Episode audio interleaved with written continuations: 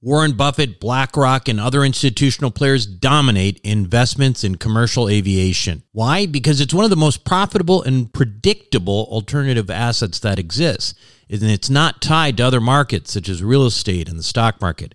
Is it safe? Well, imagine triple net leases to the likes of American Airlines and British Airways. Income is contractual and guaranteed by some of the biggest named airlines in the world. That's why this kind of investment was never available to the ordinary accredited investor. That is until now. Visit accesswealthaviation.com and check it out for yourself. Invest in an institutional team with over 200 plus years of combined investment experience in the aviation sector. Conservative investing with double digit returns and tax advantages. That's accesswealthaviation.com. Accesswealthaviation.com. You are listening to the Wealth Formula Podcast with Buck Joffrey. Get ready to change your life. Welcome, everybody. This is Buck Joffrey with the Wealth Formula Podcast, coming to you from Montecito, California. And uh, before we begin today, I want to remind you that there is a website associated with this podcast. It's wealthformula.com. Go check that out. Lots of uh, potential resources you may find interesting. It's also where you can sign up for our investor club for accredited investors. Uh, you can also potentially uh, sign up for our course in our Wealth Formula Network community. Uh, that actually has a microsite itself if you want to check that out at wealthformularoadmap.com. Anyway, as for today, I was thinking about this. You know, you know, I was in uh, I was in high school when the Berlin Wall came down. I think I think I was like in tenth grade or something, and the ensuing decade uh, was really like none other that I have experienced in my life. It was the 1990s, and during that time, there was no more Cold War. You know, decades of fear of nuclear annihilation vanished into thin air, and 9 11 had not yet happened, so we didn't really know or feel this new world of terrorism that uh, that sort of followed in the following decade. Um, it could be that I was young and stupid, which I'm sure I was, but life seemed good, right? It seemed fairly safe and everybody kind of got along. The news of the day was about like Monica Lewinsky's stained dress.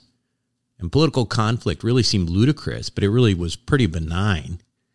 Um, back then, I used to think, you know, because of the way uh, this progressed in my life, these sort of things just seemed to be getting better then. That the world just got better with time. It would just evolve and the conflicts start to go away. But in the last 20, 30 years, I, I've realized that it's actually more of a pendulum. You know, there's no doubt that we live in turbulent times. The country's horribly divided to the point where rational individuals have brought up the idea of a national divorce, which um, I'm not, definitely not in favor of. And um, Ronald Reagan is rolling in his grave hearing about this. So, nevertheless, as crazy as these times may seem, we should keep in perspective that we have seen worse. In 1861, for example, we actually did have a civil war. And as for cultural wars, all you got to do is go back to 1968, see what was going on then, and compare it with now. And you say, you know, now might be pretty tame. Of course, I don't need to tell you that the United States has had numerous economic booms and busts throughout our history. Bottom line is that history does not necessarily repeat itself, but it certainly does rhyme. And my guest on today's Wealth Formula podcast episode is an esteemed historian that has recognized specific historical patterns and suggests that they are highly predictable. In fact, he says that we are in the final stage of an 80 year cycle right now. So find out what that's all about and more when we come back from these messages. What do the Rothschilds, the Romneys, and the billionaire hedge fund managers know that you don't about growing and protecting wealth? As you might imagine, the wealthy have a few tricks up their sleeves. One strategy allows you to grow wealth tax free at a compounding rate with no volatility. It protects your money from creditors and lawsuits, and it lets you invest the same money in two different places at the same time. How about that for amplifying wealth? To learn more, go to wealthformulabanking.com. Again, that's wealthformulabanking.com. Self storage is a necessary evil. It's where you keep your stuff and forget about it. No wonder this stuff is so profitable and recession resistant. The Wealth Formula community, well, we've benefited from that. We've made lots of money in this space with Reliant Real Estate, one of the largest self storage companies in the country. With an average investor internal rate of return of almost 34%, with hold times just over three and a half years, these guys know what the meaning of velocity of money is. If you're an accredited investor, make sure to check out what they're up to right now at ReliantFund4.com. Again, that's ReliantFund4.com. Welcome back to the show, everyone. Today, my guest on Wealth Formula Podcast is Neil Howe. Neil is an acclaimed historian, economist, and demographer, and the best selling author of The Fourth Turning. He is considered by some the nation's leading thinker on today's generations, who they are, what motivates them, and how they will shape America's future. He's also managing director of demography at Hedgeye Risk Management, and an independent financial risk firm, as well as president of Life Course Associates, which serves hundreds of corporate, nonprofit, and government clients. Neil, welcome to Wealth Formula Podcast. Uh, thank you for having me back.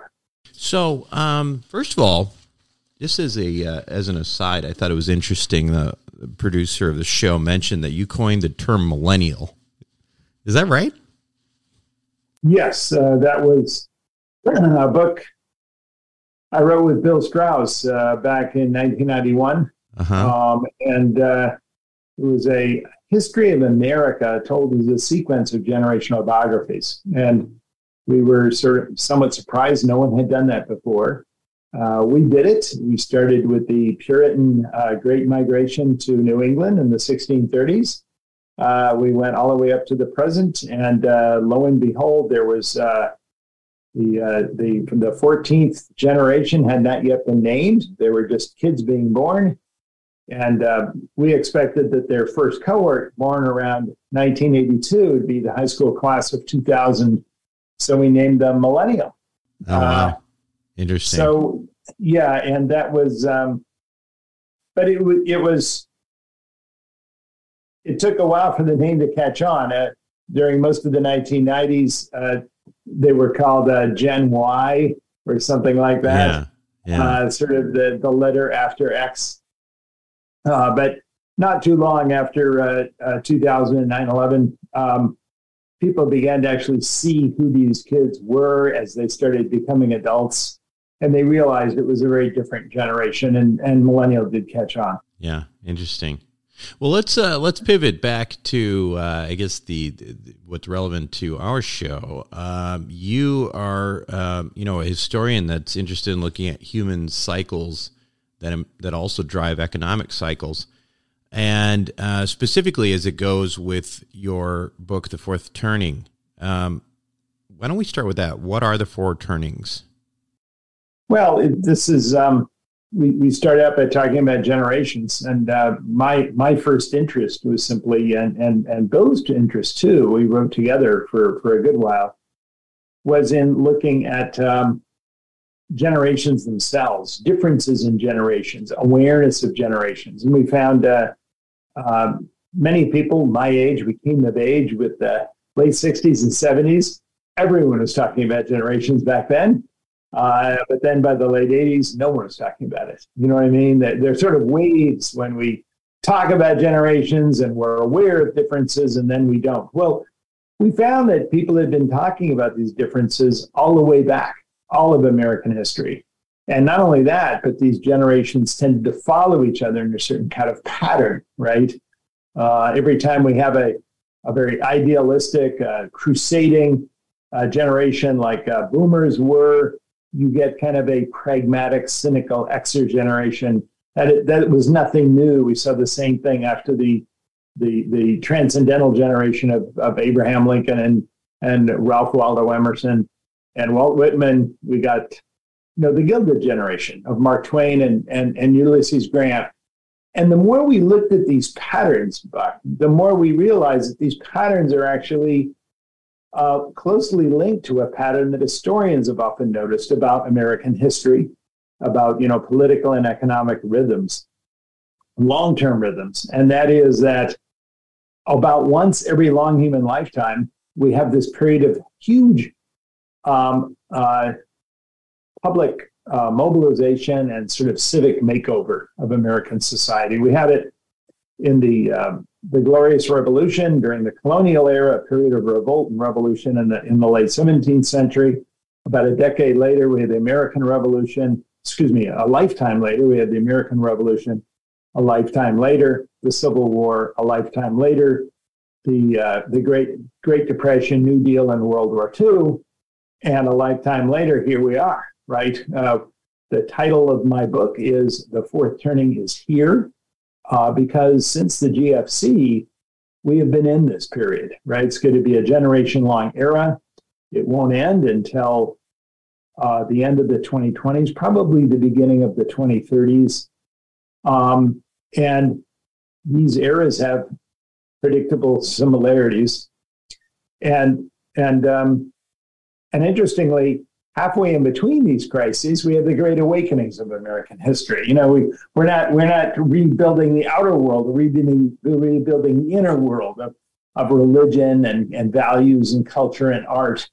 And most recently, we had the 1960s and 70s, which was our some historians call that America's fourth or fifth great awakening, right? So these are patterns and they're related to a pattern. You know, we, we sort of put these in a certain kind of order. We call them turnings, right? Mm-hmm. So, like seasons of the year, uh, you start out with a first turning, uh, sort of like the spring season. Um, most recently, we recall the American High, the presidencies of, of Truman and Eisenhower and John Kennedy, a period when institutions were strong, individuals were weak, period of social conformity and a great sense of sort of collective progress, right? So when you when you when you're breaking these down, like what's I mean, just so we can kind of get on the same page, like what is the first turning? What's the second turning? Like just broad well, that's, strokes. That's where I'm going with you. Okay, here. okay. So that's the first turning. That's an example of the first. Oh, okay, got right? it, got it. It always comes after a crisis, right? So the crisis is over, and there's a everyone rallies around this new newborn sense of community. Right? Okay. The second turning, the summer, is a period when uh, individuals attack that social conformity. Everyone wants to throw off all that social obligation, all those rules. And in the 1960s, it started in universities. People wanted to throw off the patriarchy, the family. And then finally, it was in the economy. Everyone wanted deregulation and tax cuts. So all, all parties and ideologies sort of participated in this individuation of American society. And then the third turning, we call the unraveling, and that is the opposite of a high. That's the period that most recently, that would be the late 1980s, the 1990s, uh, the early 2000s. And that's a period when individualism is strong, institutions are weak. You go into a bookstore recently and every book is about you know uh, me, myself, and I, and how powerful I am, and but all the downbeat books are about everything we share in common, right? The end of the family, the end of society. The, that's the mood of a of a of a of a third turning. Uh, cynicism, bad manners, distrust of public institutions, and you see these are the decades like the Roaring 1990s or the Roaring 20s or the 1850s, 1760s. You can see these earlier decades.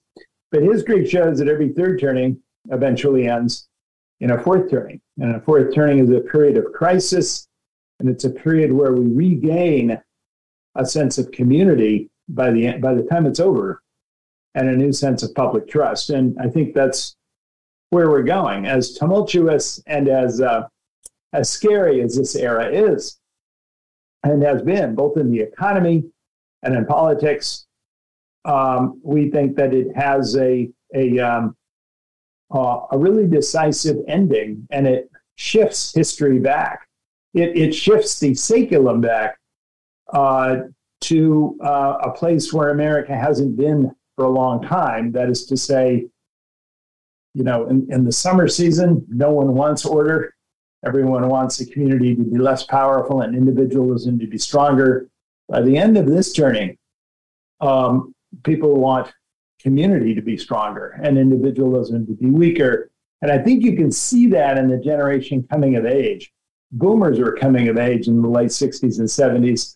they definitely wanted individuals stronger and institutions weaker. Millennials are coming of age in this fourth turning. And I think they want the opposite. I think they want institutions to be stronger, to protect people better. They're risk averse. They want the security that they, those institutions will bring, and they don't mind individualism being weaker. Um, and I think one symptom of that is you see uh, the millennials are um, strongly supportive of the party that happens to represent community today, which happens to be the Democratic Party. And that's simply a fact on the ground. Generation X is, on the other hand, is older. They're they're being they're obviously in midlife right now, and they support much more supportive of the of the Republican Party. In fact, they're one of the most Republican leaning generations uh, we've seen, you know, since the Lost, you know, born in the 1890s. So we see some striking changes, and our method really is to follow generational cohorts through their lives and see how these generations, as they're shaped young, as children coming of age as young adults, go on to shape history as they become parents and leaders. How does the uh, how do you see the, uh, uh, the, the parallels here with what's going on in the economy uh, during these periods of times? I'm just curious if you can. Uh, you've well, certainly talked about the um, you know some of these patterns, but do you do you have shadowing patterns in the economy? I mean, the last two fourth turnings were actually precipitated by, or the catalyst was, a great global balance sheet crash and recession. Uh, it was Black Thursday, October 24th, uh, 1929, was quickly, quickly spread across the world. Um, and most recently, it was um, the GFC, the global financial crisis of late 2008, which had a similar impact. And, and it also became global. It was also a very durable balance sheet recession. They both had the same decade over decade slowing impact on GDP per capita growth. And it's in the wake of this recession that a lot of millennials came of age and, and uh, came of age with very pessimistic expectations about future standard of living growth. And I think one of the great hallmarks of our era is how younger people, not only uh, millennials, but a lot of Xers, are no longer uh, by age 30 or age 40 earning more than their parents. In fact, boys are generally earning less than their fathers today, and a record share of them are living at home. Exactly what happened in the 1930s, by the way. Uh, we all remember those Frank Capra movies, like, you know, Mr. Smith goes to Washington with all of, you know, many generations living in one big Victorian home, right? Well, that's happening again today. Um, and I think, too, globally and geopolitically, we see the same trends. Um, globalization is in full retreat after 2008. Um, global trade as a share of global product reached its peak in 2007. It's generally been declining ever since. The same thing happened in 1929. We reached our peak. We were declining throughout, particularly after the Smoot-Hawley tariff and and uh, and and uh, all of the trade policies of the 30s. That was also in decline. We saw authoritarian populism raging around the world in the 1930s. In fact, in the 30s, it was generally thought there were only two choices. You either became communist or fascist. There was no middle anymore. Capitalism failed, liberal democracy failed. And I think in the same kind of mood today, you look around the world, right? You see authoritarian populism in South America. You see it in Southern Europe. You see it in India, the Philippines, China, um, um, Burma. I mean, you go around the world today, you see this as a rising trend. And um, we do cite polls, and many of them uh, showing that millennials today around the world have much less trust in democracy than older generations. Not only today, but if you go back and look at older generations, you know, in their 20s and 30s, had much more trust than millennials today. So this is a a moment of real political instability around the world. Um, Ten years ago, uh, no one even did polls on civil war in America. You know what I mean? No one even polled it. It just seems so outlandish. Today, you'll find about half of Americans think that's likely in the near future. We, we also see the threat of geopolitical conflict in a way we never had before. Now, these are, again, do I have to remind you the parallels to the 1930s, right? This idea of scaling up and the, the, the, the priority of community above individual was a strong theme of the 1930s. Um, and it's becoming a strong theme today. Um, and I think it's particularly, as always, um, embodied in the rising generation today. And but we see this pattern again and again. This is not something new.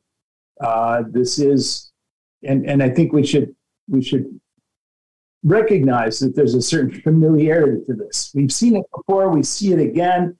And I will say that the generations who knew how to make big institutions work are who, because they built them during crisis, are all dying out, right? And and I think this is also some, a pattern we see again and again. Uh, certain lessons need to be relearned, and certain skills simply disappear, and and new habits have to be relearned. How often um, does a fourth turning end up in war? Um, historically, almost always. Uh, not only war, I mean, there are wars all the time. I mean, you know, there, there's almost every generation long period in American history, there's been some war. Um, but I think what's what's uh, a lesson for history is that is that these tend to be these tend to be uh, very urgent wars. These tend to be total wars uh, during fourth turnings, and you know, going all the way back for the last six or seven centuries, um, all total wars have been in a fourth turning. Every fourth turning has had a total war, right? I mean, the examples I just gave you, I think you, know, you recall. Uh, is is a war necessary for a fourth turning? I don't know. I don't know the answer to that. I will say this: that a sense of strong urgency and a sense of survival uh, for the nation to motivate people to create a new community where before there has just been partisanship division, um, and um, uh, complete institutional dysfunction on the national level is a property of the climax of all four turnings, right?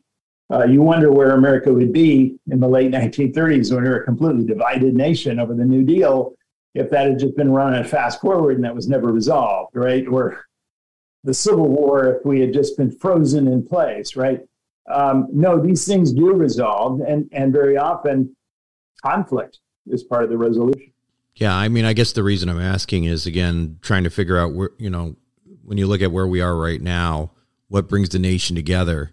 A nation that, as you mentioned, um, you know, people literally talking about civil war. What brings people together potentially um, for that yeah, first turning? It, it's like potentially an extrinsic uh, type of uh, enemy, and um, you know, is that a requirement? I guess I'm just trying to figure out how do you get from where we are to what you're describing as a first first turning.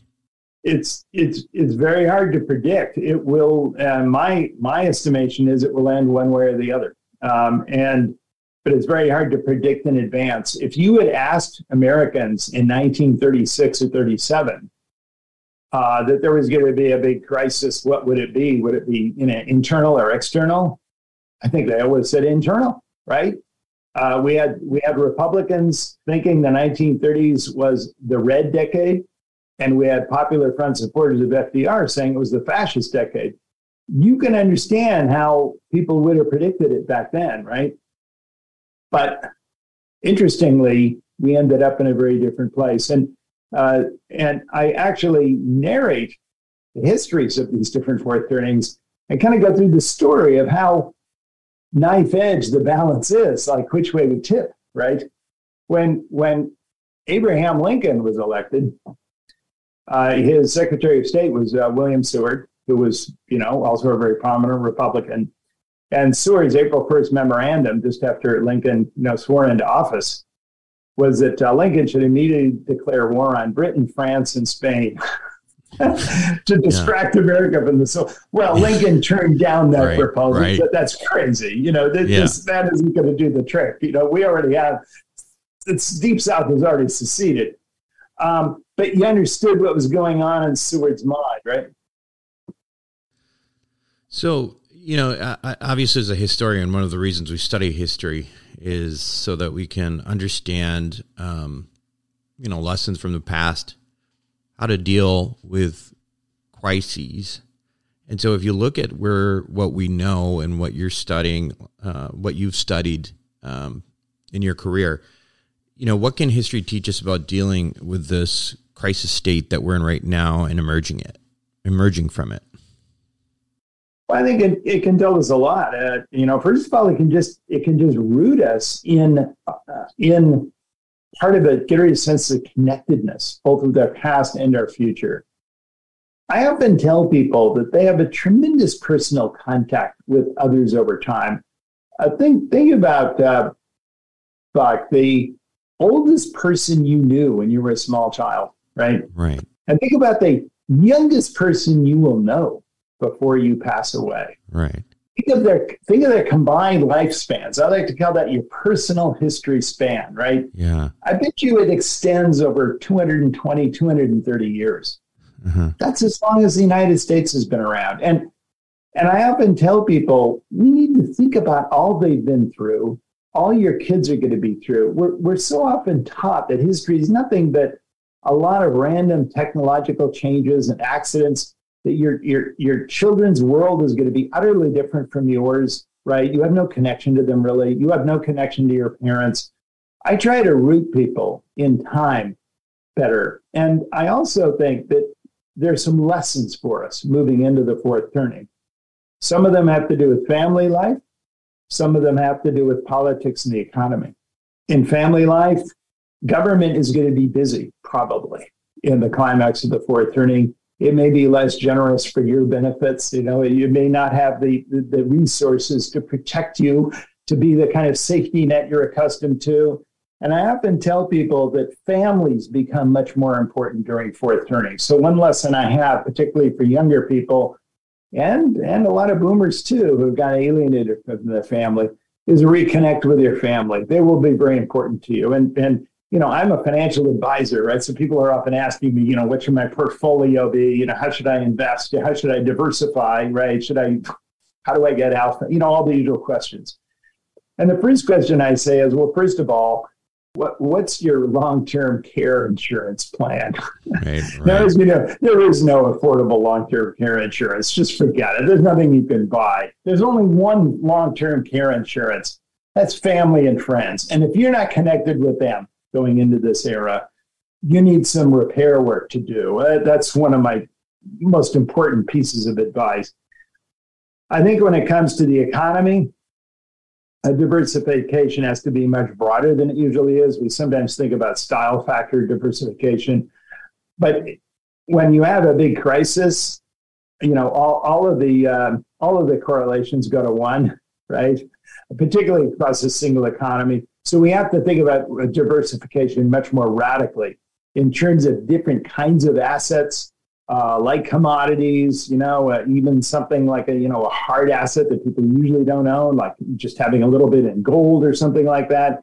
And geographic, genuine geographic diversification becomes much more important, uh, you know, in, in, in these kinds of events.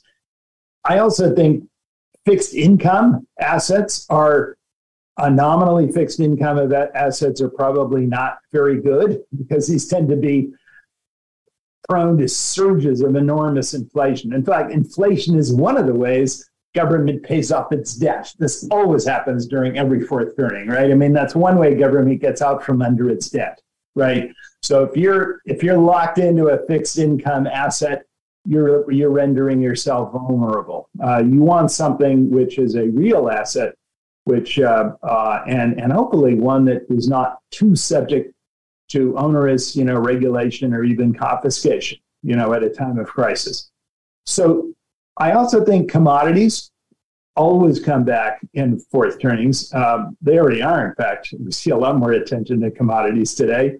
Uh, you know, in other words, materials and energy. If you want to look at that in S and P sector terms, Manufacturing is even more important because fourth turnings are always eras when we rebuild the outer world. Remember, we're not going to be rebuilding the inner world. We're going to be rebuilding the outer world. And so Manufacturing is important. Defense, obviously, and we've already seen a recovery in defense. I mean, countries around the world are already amping up, right? Uh, not only due to the invasion in the Ukraine, but due to the uh, prospect of, of hostilities in the Western Pacific. So these are trends that have already started. Uh, they will accentuate. Um, I think private equity, so long as it's unleveraged, is a great bet. I say so long as it's unleveraged, because again, you get into that problem of, you know, leveraging becomes very perilous at a time when God knows whether you can roll the loan over, right?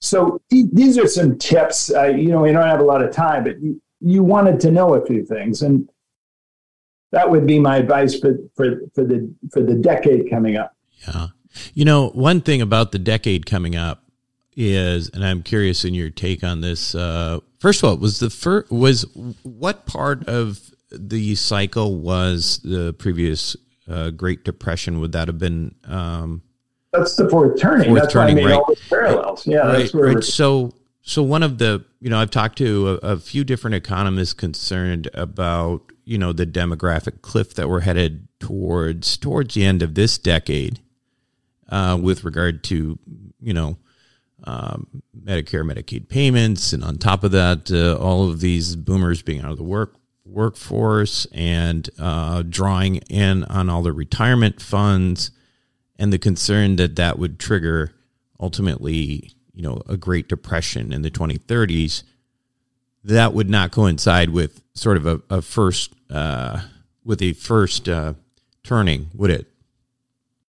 Uh, that demographic cliff is happening right now. So I don't I don't know why they're talking about the 2030s. Um, the some of the biggest cohorts in America were born in from 1959 to 1964 they're all turning, you know, early, you know, the median age of retirement on Social Security is 64 right now. So, you know, you do the math, we're right there. It's happening right now. And it was accelerated by the pandemic. So that's happening as we speak. Um, uh, and the new cohorts coming into the workforce uh, are very small. And I'm not just speaking demographically here. Now, we've been very fortunate thus far, post pandemic, to have a pretty superheated economy. You know, sure. labor force participation among working, you know, prime age Americans is pretty high. Unemployment rate is pretty low. So, right now, things are pretty good, but the demographic fundamentals are terrible. And in fact, um, by 20, uh, 2026, 2027, this is just sort of OECD, UN uh, demographic projections the working age population in the entire high income world and emerging market world. I'm going to throw in China and, and India and Brazil there is going to be shrinking. I mean, that's amazing. You know, basically the entire economically relevant world, its working age population will be shrinking. This is the first time since Adam Smith wrote, you know, you know what I mean? This is the first time since the Industrial Revolution that we have had sort of the entire effective global economy shrinking in terms of its effective demographic workforce. So it's in this decade, Buck, that this is happening. Yeah. And we, we saw most dramatically what's been happening in China. Yeah, I was uh, going to ask you about the one child uh, uh, policy that was there for decades and, you know, how that is going to, in your view, uh, affect China's role in the future economy. Well, I'm, I'm, telling you, every demographer knew for a long time this was coming. Sure. Um, China played denial, denial, denial. And then at, when it happened, it was covered up statistically. And then when they finally looked honestly at the statistics, they just saw this free fall. And right now, you have a very small cohort moving into the childbearing ages. So even with the same, you know, what, what we demographers call total fertility rate, you're going to have an actual further shrinkage in the births. So the birth numbers in the 2020s in China are going to be disastrous. And you know that plus their rapidly declining productivity growth, their total factor productivity. If you just look at how much they produce with a given quantity of labor and capital, it's falling as well. So um, I do think this has geopolitical repercussions, namely this uh, power trajectory sense you know, when, when China was growing much faster than the rest of the world, there was no reason it should start a conflict. Just wait, you know, time just makes us stronger and stronger, right? We don't have to, you know, yes, we have the century of humiliation we have to overcome, right? But we don't have to do anything now. And, and the, the way we're going, the West is going to fall apart on its own. Now I think the psychology is changing and actually becoming more dangerous. Now, um, I, I'm in Great Falls, Virginia. I'm outside DC. I'm, I'm very close contact with a lot of national security people. And I guarantee you that that's not just my thinking. I think a lot of people are thinking that the mood in China is changing. Uh, China no longer believes that time is, you know, is is a is is a, is a wind at its back. You know, time may be a wind that it's that it's a headwind, and it may need to act soon to actually change the mood of its people and to change the facts on the ground. I think this worries, uh, uh, you know, not just economists, but but national security types here. And what what is the what is the implications of that? What what what is the thought that uh, China would do because of its uh, concerns? Face down the West. I think it's pretty clear. I think it's making common cause with, uh, you know, with with with fellow regimes, certainly with Russia. I think that was very clear in in, in 2022. Uh, it it now, you know, it, it's likening uh, the United States and uh, and and Australia and New Zealand and and and, and Japan with the NATO of the West. You know, and it's drawing all these parallels with Russia. They're making common cause, um, and with a with a number of other regimes as well. I think uh, you know North Korea and Iran and and and you know many other sort of client nations. Uh, and I think what they want to do is is at some point um, face down the West and show the West that it's not the way of the future. That their prestige is also on, on the line, right? They need to show that that all of the countries they're investing in and so on that they really are the wave of the future. That the West really is the the still the imperialist power, and that it's in some sense illegitimate. And uh, at at some point, they need to demonstrate that with facts on the ground. When you look at uh, globally, different countries. Um, which country, based on demographics and growth, are you most uh, bullish on, let's say in the next 10, 20 years? I would say um, right now I'm, I'm, I'm very positive about China, you know, just from a, particularly from a demographic point of view and, and partly just the geopolitical situation would be Southeast Asian countries other than China. Um, who are demographically not too bad. Uh, some of them are still in sort of the Confucian orbit. I mean, all the Con- Confucian culture countries have, have pretty negative demographic prospects right now. But a few of them aren't bad. Uh, looking at you know Vietnam and Thailand, uh, Philippines, uh, you know very high fertility rate. It's going to be growing for a long time, and it's an anglophone population, right? So they know how to speak English. Uh, they have a lot of, uh, they have some of the same benefits that India does. Now, India is slowing down. You know, India is almost uh, all the way down to replacement rate in terms of fertility. India is no longer the great grower that it used to be. Um, uh, but Indi- India also is still relatively a promising country and obviously a very large country and a country which is rapidly modernizing under under uh, Narendra Modi. Um, so so that area of the world, I think, is is also pretty well run. Um, I think uh, Singapore is an alternative for Hong Kong. Obviously, people are already finding that out. It's hard. It's hard to rent a hotel now in Singapore. And I hear Taylor Swift is coming soon to Singapore uh, rather than Hong Kong, and so you know it really is going to be hard to rent a hotel room. But my point is, is I'm pretty bullish on that area. I'm I'm uh, opportunistically bullish on on on Latin America, um, and uh, uh, Brazil did something pretty good. Uh, they did one thing uh, great under Bolsonaro is they did solve some of their huge pension problem. Uh, one thing that was not noticed, they really did solve a lot of that enormous unsustainability of the Brazilian pension there, there are epic stories in Brazil about you can retire at you know 55 and just uh, just lay out on the beach and collect your checks. You know um, that problem has has been is has been solved, and and as long as they get through near term sort of the political back and forth between left and right, a potentially great future. Um, so, you know, Latin America somewhere in the middle. I think, you know, Europe is facing, you know, huge growth headwinds. I mean, Southern Europe in particular. Uh, uh, the, the, the, the Mediterranean countries in Europe are shrinking at an alarming rate. And I think many of these countries, I'm talking about Portugal, Spain, uh, Italy, Greece, and so on, these countries are, their workforce is shrinking so fast um, like that, that even in a normal year, their number of employees will shrink faster than their productivity improves. In other words, they'll have negative GDP even in a normal year. So, in other words, be, we might even call it an aging recession, sort of a permanently slightly negative GDP growth. Um, and, and, and Eastern Europe is facing not only poor, poor fertility, but also um, a lot of emigration, right, to, to, to Western Europe. Um, um, Russia, I don't think we need to comment. That's, you know, start the long list of headwinds for Russia. So fascinating stuff, Neil. Uh, you know, it's uh, you know, obviously a huge, huge topic, and uh, I appreciate your time today. Um, how can people? Okay, so the book itself again is the fourth turning is here. Uh, what the seasons of history tell us about how and when the crisis will end. That was released in July. I presume it's already on the uh, uh, on Amazon's and all that, right? Yeah, yeah. And uh, how else can people get a hold of you and you know learn what you're doing and what what you're thinking?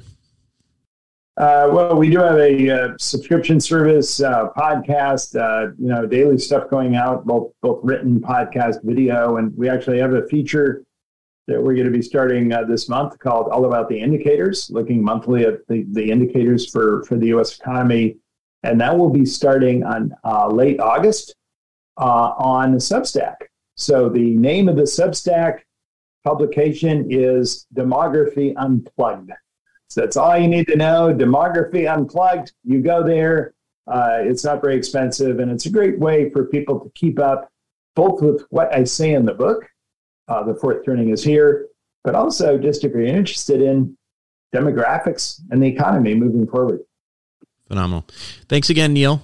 Uh, love to have you back again sometime in the future. Great. Thank you, Beth. It was great. I'll be right back.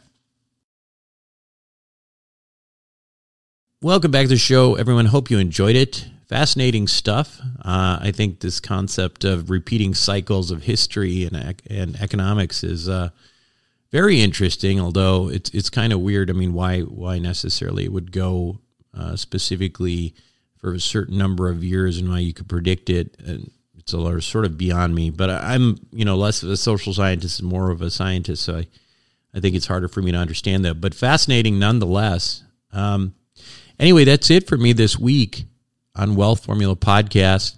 This is Buck Joffrey signing off. Thank you for listening to the Wealth Formula Podcast. Visit us on the web at wealthformula.com. The information contained in this podcast are opinions, not fact. As always, consult your own financial team before making any investment.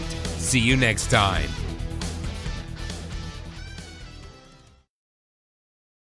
Buck Joffrey here from Sapio with Buck Joffrey. Aging might become reversible over the next 10 to 20 years. It's already being done in lab animals, so it's just a matter of time. Our challenge? To be healthy enough for when that time comes. As a former scientist and surgeon myself, my goal is to figure out how to do that and to share it with you.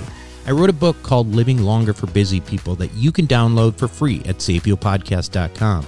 You'll be amazed at just how a few daily adjustments can add years of a healthy life for you. Again, download it for free, sapiopodcast.com.